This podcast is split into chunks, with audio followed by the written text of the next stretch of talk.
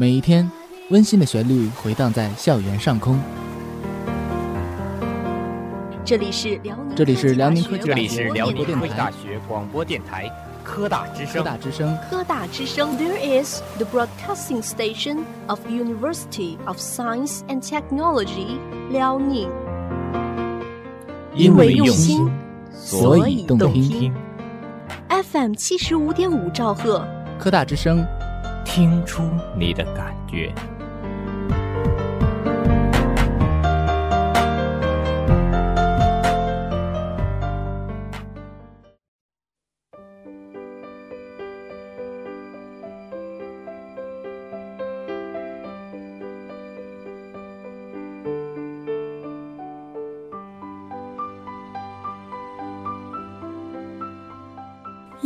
心，所以动听。这里是科大之声，每周五中午正在为您播出的体育零距离，我是主播尹凤姿。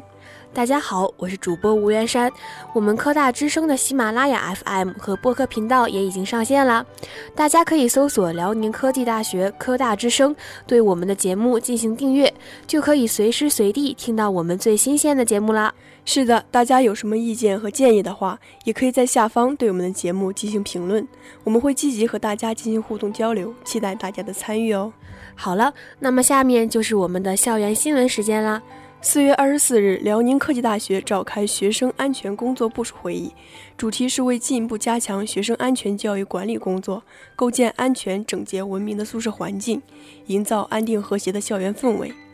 当天下午，开展了以消除安全隐患和推动厕所革命为主题的寝室安全工作专项治理活动，各学院学生工作办公室主任参加会议。学校安全保卫处处长郭志辉结合工作实际，强调了学生公寓消防安全工作的重要性。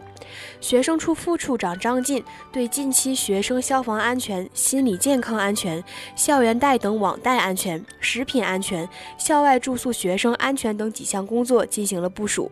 一是要切实提高对安全工作的认识，树立底线和红线意识；二是要加强对学生的安全教育，树立以防御为为主的意识；三是要各学院继续深入学生公寓，认真排查安全隐患，列出问题清单，拿出整改方案；四是结合问题开展专项治理。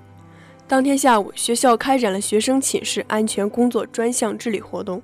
结合前期宿舍排查情况，学生工作处全校专兼职辅导员和学生干部三百余人对全校学生寝室进行了走访和检查。在走访和检查中，学生工作处老师、辅导员和管理员率先垂范，亲自动手带领同学们以厕所为重点，彻底清理寝室卫生，消除安全隐患。同时，在检查中发现仍有少部分寝室存在违规用电器、插排使用不规范、卫生情况较差等情况。工作人员对问题寝室进行了现场整改和批评教育。四月二十二日，辽宁科技大学团党支部展开了以弘扬雷锋精神、增强奉献意识为主题的党日活动，组织全体支部党员以当代雷锋郭明义现场讲座，跟随郭明义同走矿山路，集体观看爱国主义题材影片。为深入贯彻习近平新时代中国特色社会主义思想和党的十九大精神，纪念改革开放四十周年，推进两学一做教育常态化制度化。进一步增强组织生活的吸引力，发挥基层党组织教育党员的作用。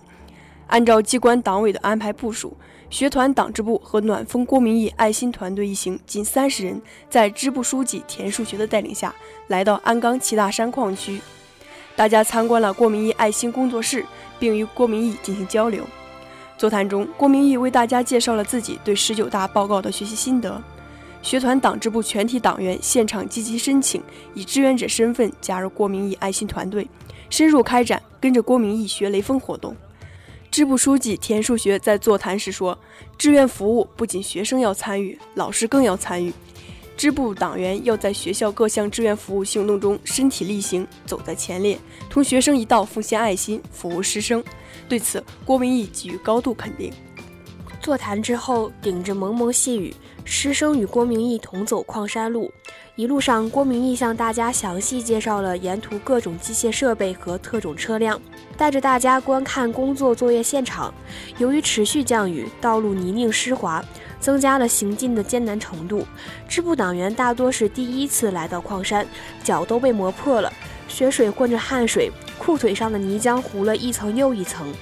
但是，一想到郭明义就是在这样一条难行的路上风雨无阻地走了四十个年头，没人叫苦叫累，在海拔负二百二十米的矿坑底部，郭明义的工友为大家讲述了自己心中的十九大。郭明义更是以一首《唱支山歌给党听》抒发对党的热爱。支部党员历时三个半小时，全员走完了矿山路。临别时，郭明义对大家说：“走矿山路很艰苦，教育与学习的路同样辛苦。希望老师们能够悉心教导更多的学生，为社会培养更多的人才。希望同学们好好学习，为社会贡献自己的力量。”告别郭明义，田树学带领党员立刻赶回学校，在二号楼四二幺教室集体观看爱国主义影片《红海行动》。影片根据2015年的也门撤侨事件改编，讲述了中国海军陆战队蛟龙突击队临危受命，前往非洲撤离侨民、解救中国人质的惊险历程。大家一致认为，这部影片让大家接受了一次深刻的爱国教育和精神洗礼，深刻认识到和平生活的来之不易。海外撤侨的成功与我国综合国力的提升密不可分。大家在向中国军人致以崇高敬意的同时，也为我们日益强大的军事力量由衷的自豪。通过一天的党日活动，参加活动的党员尽管淋了雨、流了血、出了汗，但心潮澎湃，群情振奋。党员们纷纷表示要认真学习当代雷锋郭明义身上的爱心力量，以及中国军人勇担重任的精神。不忘初心，跟党走，充分发挥先锋模范作用，以更加饱满的精神风貌和更加热忱的奉献精神，积极投入到工作当中去，落实八大行动，做好学生思政工作，为开创学生工作新局面争做贡献。今天的校园新闻就先为大家播到这里，下面的时间马上进入到我们的体育零距离。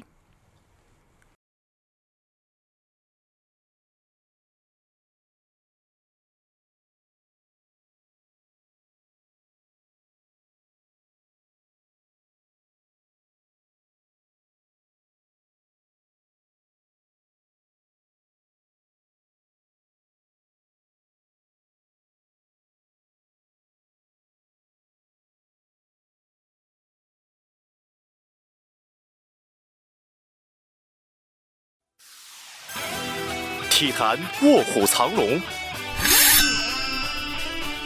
是谁崭露头角？比赛开始，刘翔的起跑非常的顺，刘翔，刘翔赢了，刘翔赢了！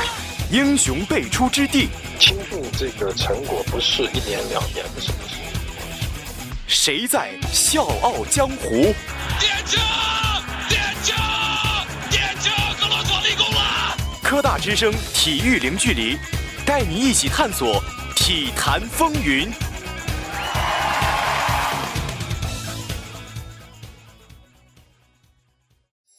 DJ Okawari.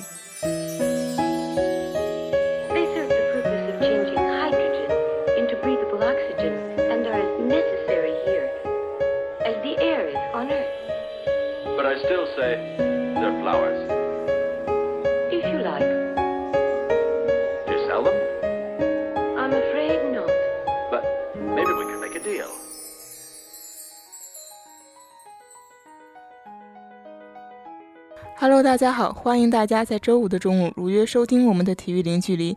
很高兴又能在今天和大家一起开拓体育视野，分享体育精神。好了，闲言少叙，让我们一起来看看本周有哪些精彩的体育报道吧。大家好，我是主播陈美瑜。大家好，我是主播马建文，欢迎走进本期的体育资讯吧。张琳凡血染球场，现场感知备用球衣替换。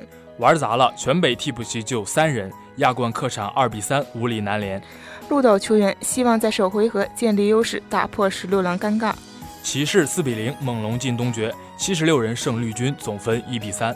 最黯淡的方式结束赛季，德罗赞二级恶意犯规被驱逐。五加球，德罗赞劈扣携怒火，詹皇被传乐福偷天换日。骑士爆不和谐声音，胡德拒绝替换上场，惹恼队友。大帝头上动土，罗齐尔怒推恩比德，显引大冲突。广州男篮宣布崔万军离任，暂其带队成绩。朱婷给自己留洋赛季打八十分，中国球迷让我自豪。里皮会让更多年轻人加入国足，暂不考虑下届世界杯。香川真司伤势加重或赶不上世界杯，日主帅爆残忍真相。科斯切尔尼将伤缺六个月，无缘俄罗斯世界杯。老詹被步行者逼出最强模式，骑士离完美还差一环。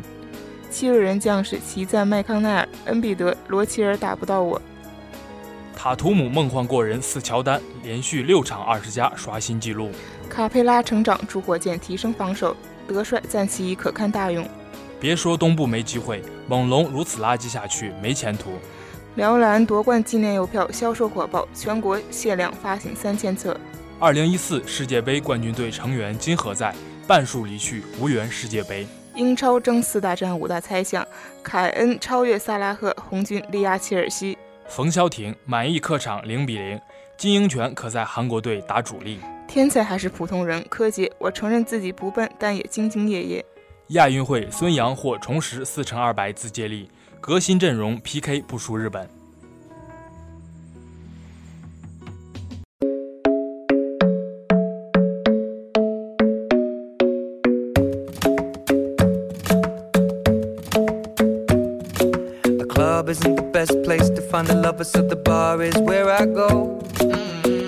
Friends at the table doing shots, tripping fast, and then we talk slow. And you come over and start up a conversation with just me, and trust me, I'll give it a chance. Now take my hand, stop it, and the man on the jukebox, and then we start to dance. And now I'm singing like, girl, you know I want your love. Your love was handmade for somebody like me. Come on now, follow my lead. I may be crazy, don't mind me. Say, boy, let's not talk too much. Grab on my waist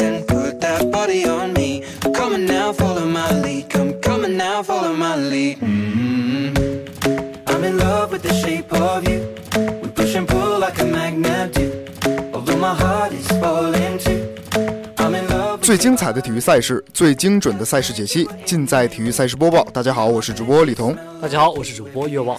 北京时间五月八日，骑士主场一百二十八比九十三大胜猛龙，以四比零的总比分横扫对手，成为本赛季第一支进军分区决赛的球队。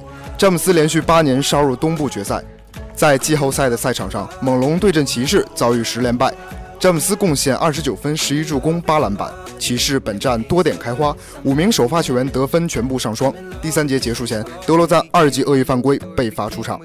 詹姆斯依然统治全场，十九投十二中，贡献二十九分、八篮板、十一助攻，两抢断一盖帽。他的个人正负值高达正二十八，意味着他出场三十八分钟，骑士赢了猛龙二十八分。连续三年，詹姆斯率领骑士在季后赛中淘汰猛龙，毫无疑问，他已经成为猛龙最大的克星。这是詹姆斯生涯第十次，也是连续第八次杀入分区决赛。比赛一开始，詹姆斯第一次上篮就被伊巴卡盖帽，而阿努诺比的对手也被乐福封盖，双方用盖帽来开局。洛瑞三分命中，为猛龙拔得头筹。J.R. 史密斯跳投命中，希尔一条龙暴扣，骑士连拿四分。伊巴卡三分命中，希尔再次杀入内线暴扣。双方手感都不错，特别是希尔连续三次突破得手，猛龙也不遑多让。放入首发的迈尔斯也回敬一次上篮。随着乐福篮下放篮命中，双方战成十二平。科沃尔三分命中，猛龙请求暂停。克罗赞跳投得分，詹姆斯、J.R. 史密斯、科沃尔先后杀到篮下得手。猛龙篮下没有了瓦兰丘纳斯，骑士疯狂的进攻禁区，效果显著。猛龙只能换上瓦兰丘纳斯，骑士的攻势却已经摁不住了。随着 G.R 的三分命中，他们将分差扩大到九分。瓦兰扣篮得分，万维利特三分命中，德罗赞飞身暴扣。猛龙终于在首节结束前打出一波攻势，缩小分差。第一节，骑士三十比二十六领先猛龙。德罗赞状态回暖，单节得到七分；G.R 手感火热，单节贡献十二分。次节，双方进入对攻战，西亚卡姆扣篮得手，詹姆斯回敬一记中投，瓦兰还是强攻内线。翻身勾手得分，克拉克森小抛投命中，奥斯曼上篮得分，瓦兰还是强打继续得分，瓦兰成为了猛龙进攻的重点，内突外投不断得分，防守端他也给了汤姆森一记大帽，不停地摇晃着手指，他的强势发挥让猛龙打出了一波八比零的高潮，反超比分，骑士被迫叫停，詹姆斯上篮得分，汤普森抛投命中，迈尔斯反击再次扳平比分，科沃尔连得五分，乐福强攻内线得手。瓦兰换下后，猛龙的内线再次陷入困境，进球暂停。暂停回来，德罗赞突破得分，乐福的三分命中却被判无效。阿努诺比的高难度上篮得分，让分差回到了四分。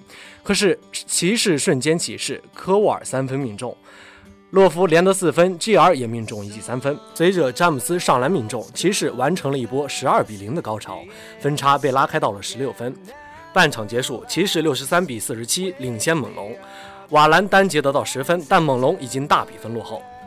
一边再战，伊巴卡篮下强打命中，詹姆斯和德罗赞开始对攻。詹姆斯跳投擦板得分，德罗赞回敬漂移中投。詹姆斯连续两次突破得手，德罗赞也通过上篮得分。PK 下来，詹姆斯毫无疑问技高一筹，连罚带投得到四分后，双方的分差已经来到了二十分。迈尔斯中投，乐福内线得分，希尔上篮命中，骑士继续扩大分差，猛龙却始终找不到应对的办法。比分落后这么多，猛龙替补席上已经是一片死气沉沉。詹姆斯面对西亚卡姆的贴身防守，极限后仰命中，全场欢呼。第三节结束前，克拉克森快攻反击打成二加一，追防的德罗赞伸手干扰时，直接打到了克拉克森的头部。这次犯规打掉了克拉克森的隐形眼镜，队友们和克拉克森一起在附近找了一圈，才帮克拉克森找回了隐形眼镜。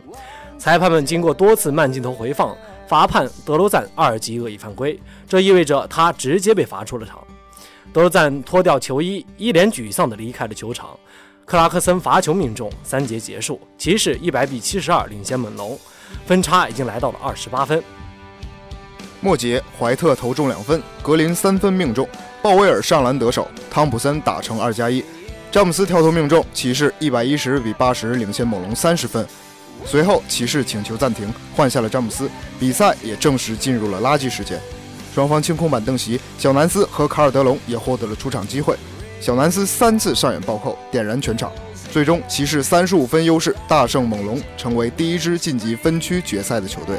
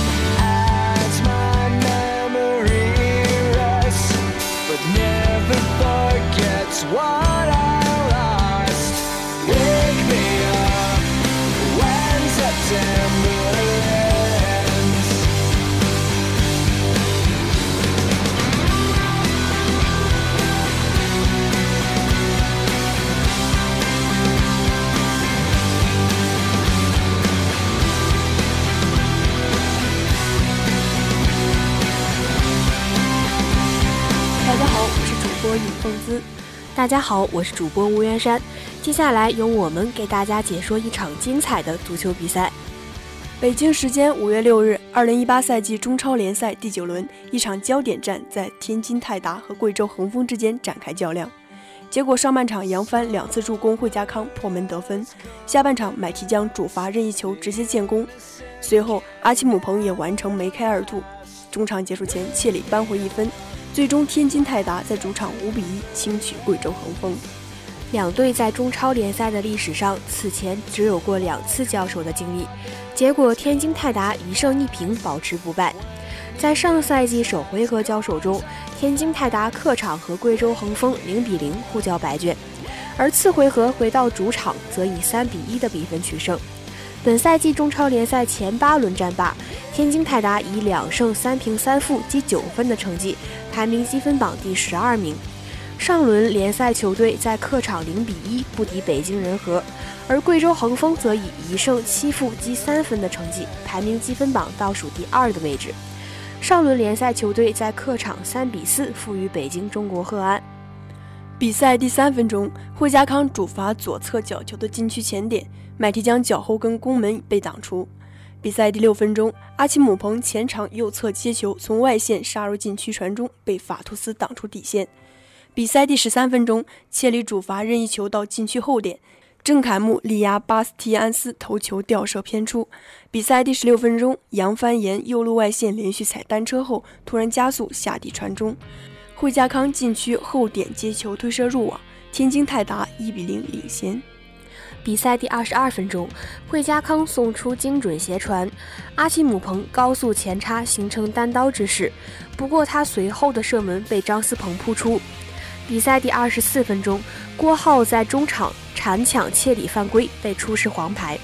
比赛第二十九分钟，杨帆前场右路断球后再次送出下底传中，禁区后点的惠家康几乎以和首粒进球相同的方式完成破门，天津泰达二比零领先。比赛第三十二分钟，米克尔在与阿奇姆彭做出配合强踢之后杀入禁区，结果被法图斯放倒，但主裁判却判罚米克尔犯规。比赛第三十五分钟，赵宏略左路传中，米克尔头球攻门高出。比赛第三十七分钟，杨帆中路送出挑传，阿奇姆彭杀入禁区，强势打门偏出。比赛第三十八分钟，范云龙左路传中，切里禁区内头球攻门击中横梁弹出。比赛第三十九分钟，米克尔前场右侧完成过人后杀入禁区小角度射门，稍稍偏出。半场战罢，天津泰达二比零领先贵州恒丰。下半场双方一边再战。比赛第四十七分钟，米克尔送出挑传，阿奇姆彭禁区内左侧小角度攻门被张思鹏化解。比赛第五十四分钟，米克尔接阿奇姆彭右路传中，在禁区内头球攻门被张思鹏扑出。比赛第五十八分钟，阿奇姆彭人球过分，造成法图斯阻挡犯规，后者被出示黄牌。随后买提将主罚直接任意球破门，天津泰达三比零领先。比赛第六十九分钟，梁学明在主裁判鸣哨之后将球踢走，而被出示黄牌。比赛第八十分钟，巴斯蒂安斯从中线附近带球，一路突破过人后杀入禁区，结果被江亮放倒，主裁判吹罚点球。随后，阿奇姆彭一蹴而就，天津泰达四比零领先。比赛第八十五分钟，郭浩送出过顶斜传，阿奇姆彭禁区内抽射球门上角入网，天津泰达五比零领先。伤停补时阶段，切里主罚任意球扳回一分，最终天津泰达在主场五比一轻取贵州恒丰。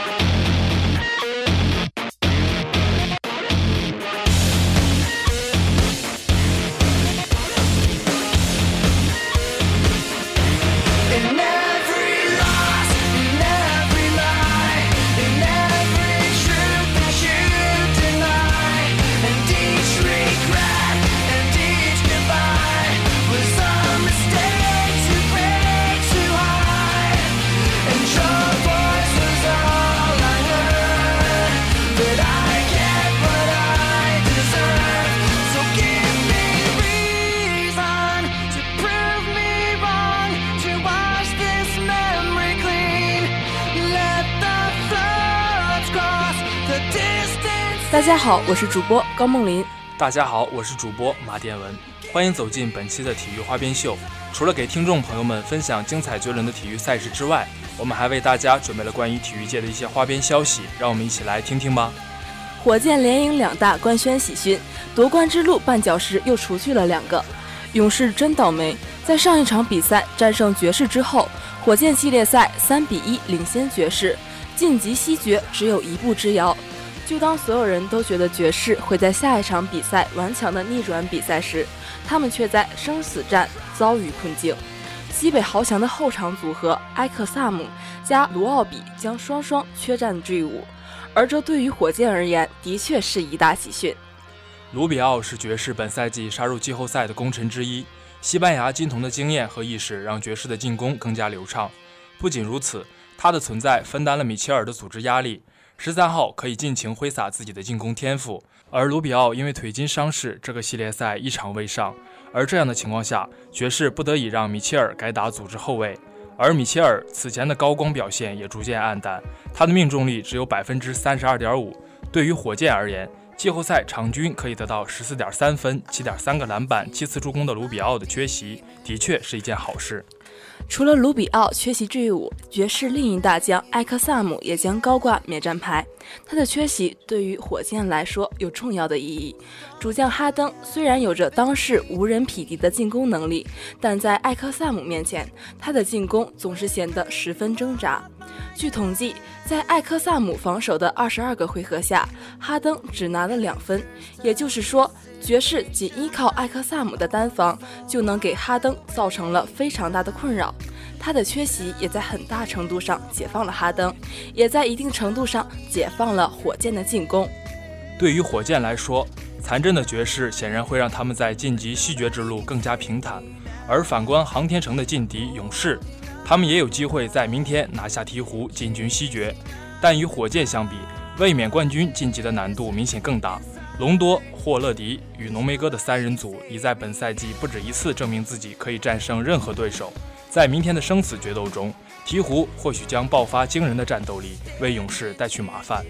爵士悍将缺席，保罗或许是火箭阵中最欣慰的那一个。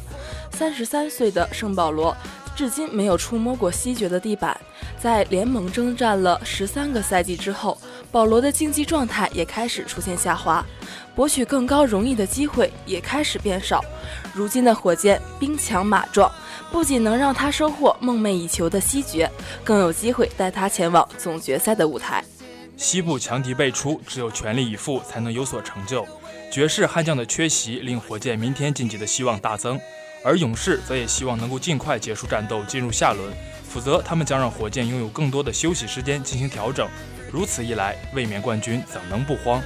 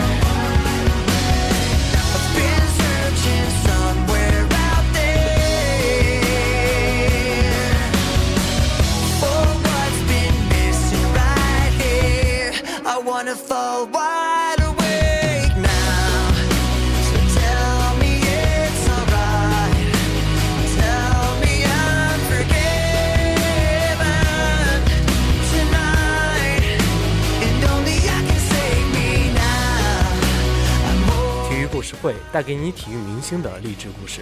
大家好，我是主播岳望。大家好，我是主播陈美瑜。今天我们给大家讲讲李宁的故事。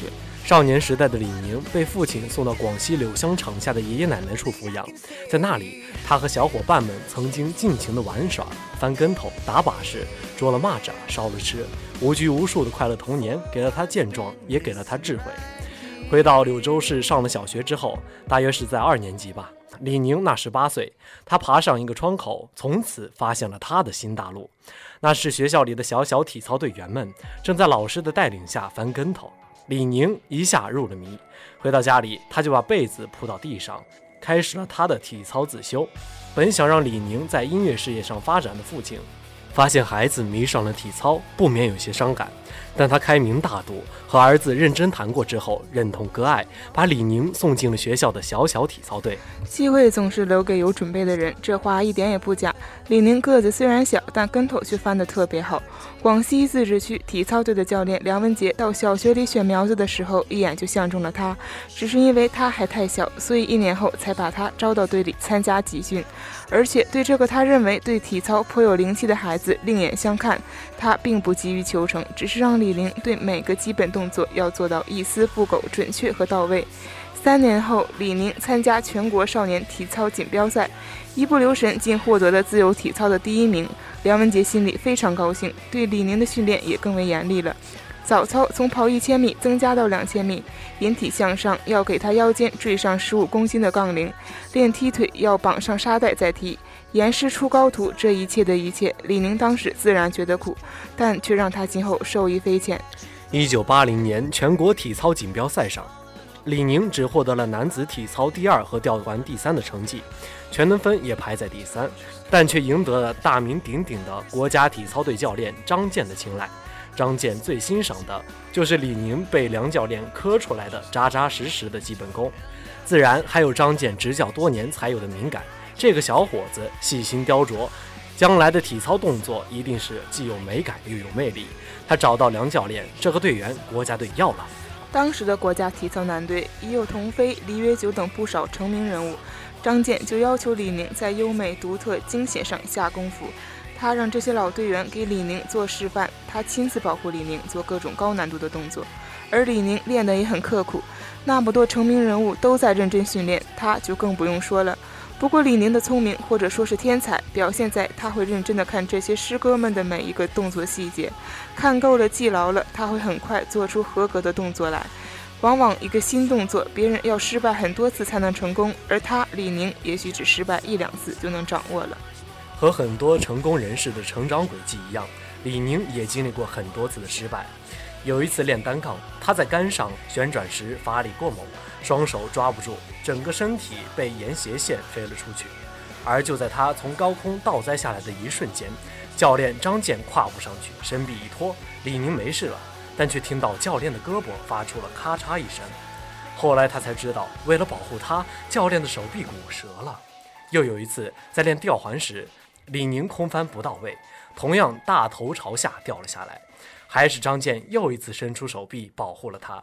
这一次教练是肌腱断裂，开刀住院，两个月才回到训练场。又是一年之后，李宁成为队里的主力队员，参加了在南斯拉夫举行的第六届世界体操锦标赛。也就是在这次比赛中，他把自由体操、单杠、跳马、吊环和鞍马的五枚个人金牌收入囊中，同时成为全能冠军，成为那届体操世界锦标赛上最明亮的一颗星。洛杉矶奥运会，李宁并不轻松。男子体操团体赛中，尽管他和队友们表现也很出色，但还是以零点六分的微小差距输给了表现更为出色的美国队，只获得了银牌。而在单项决赛中，队友中的名将李月九、李小平已经出局，而他李宁将是中国队中第一个出场的选手，因为首先决赛的是自由体操。李宁是憋足了劲出场的，自由体操是他的强项，他在自己的强项中吹响向奥运会金牌进攻的冲锋号。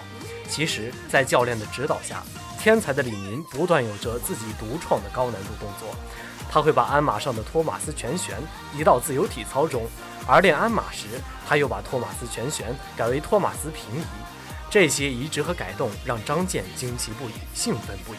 出其不意的变化使他的动作独具魅力。以他的功底、他的灵气，他有实力拿到冠军。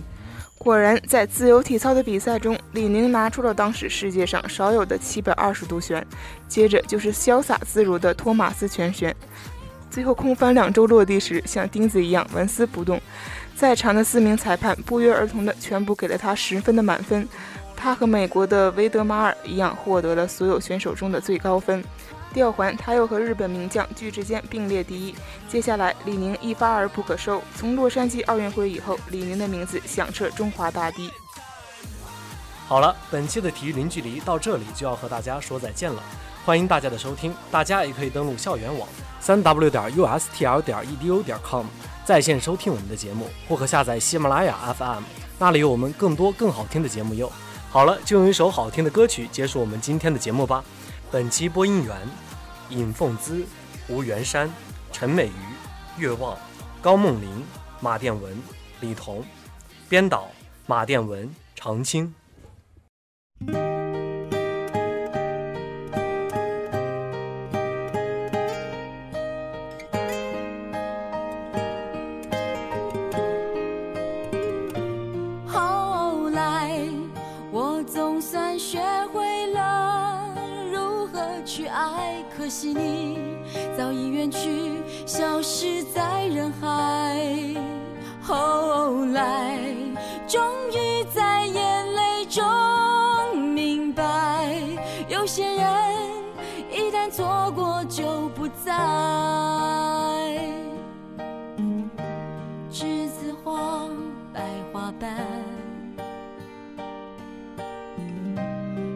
在我蓝色百褶裙上。